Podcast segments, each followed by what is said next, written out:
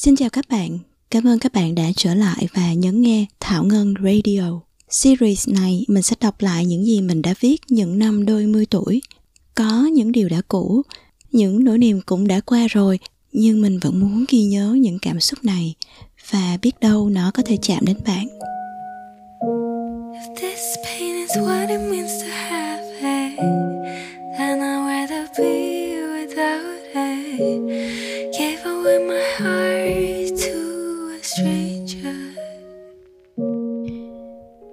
Em đã từng nói rất nhiều năm sau nữa, có vô tình gặp nhau, nhất định không được quên em.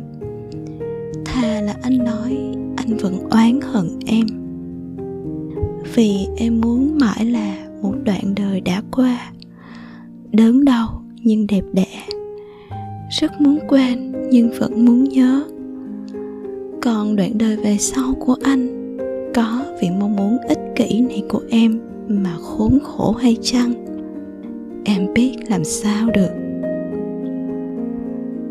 Em chỉ thương cô gái yêu anh. Rất nhiều lần em muốn hỏi cô ấy rằng,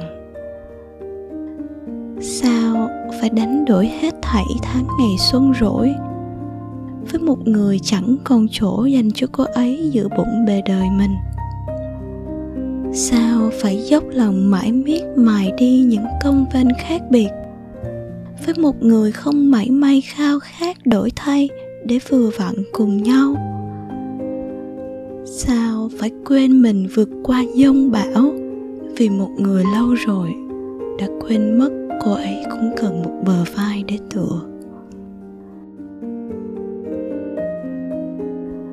Dù cho chỉ cần chốc lát lạc lòng chốc lát siết tay, chốc lát ngước nhìn ánh mắt. Anh sẽ trở thành kẻ đảng trí với mọi lời thề hứa. Cô ấy sẽ trở thành kẻ cơ nhở trong câu chuyện tình yêu đã từng là người đến trước. Sao phải đổ lỗi cho chữ duyên chữ phận? Sao phải dùng dằn ai đã hết yêu ai?